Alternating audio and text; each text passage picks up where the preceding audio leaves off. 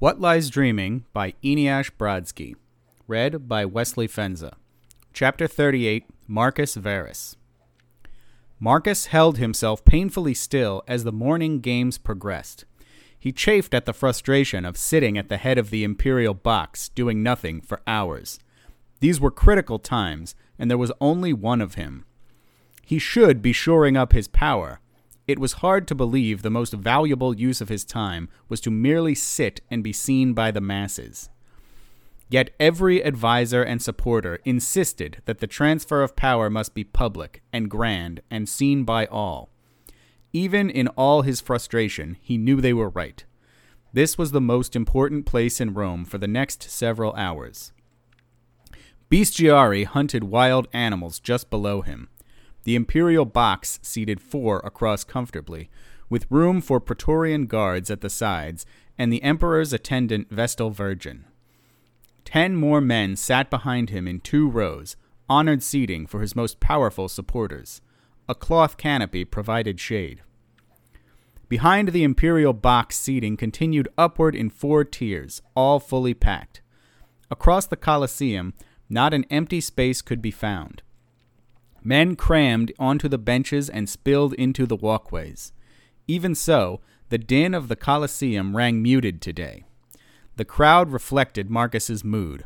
A blanket of pent up intensity settled thick over everything, waiting for something to ignite it. The seat to his left, reserved for Titus, lay annoyingly vacant. To his right, the soon to be former Emperor Pius slouched into his wine. Marcus couldn't even privately discuss matters of state with his supporters, with Pius at his side. He had, at least, taken the time to launch his most vital orders before this ridiculous function snared him. Soon, Libo would be receiving word to release any grain still interdicted in Egypt. Messengers rode hard to the holders of Marcus's hidden caches in the Italian countryside, carrying encrypted messages.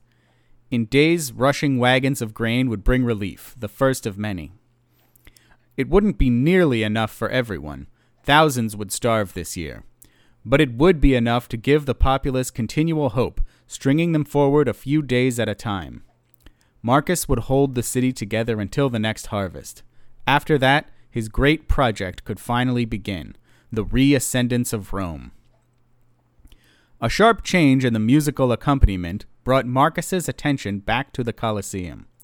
The bluster of horns died away, traded for the heartbeat pounding of primitive drums. Slaves pulled netting over the top of the arena. Beneath them, a scantily clad young woman in barbarian costume emerged from a tunnel mouth, dancing across the sand.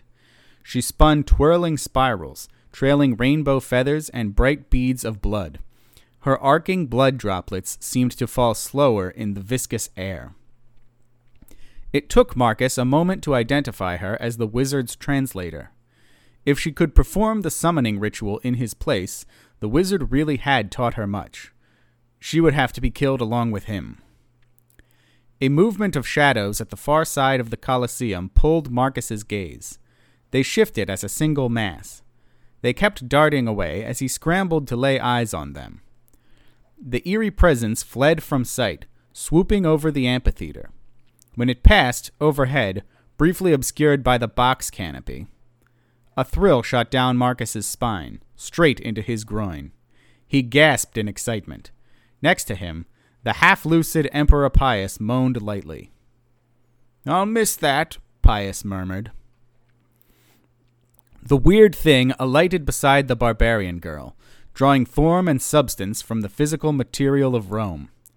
Immediately, Marcus recognized the disfigured monster from Pius's chambers. The black skin pulled tight over twisted muscle and snarled sinew.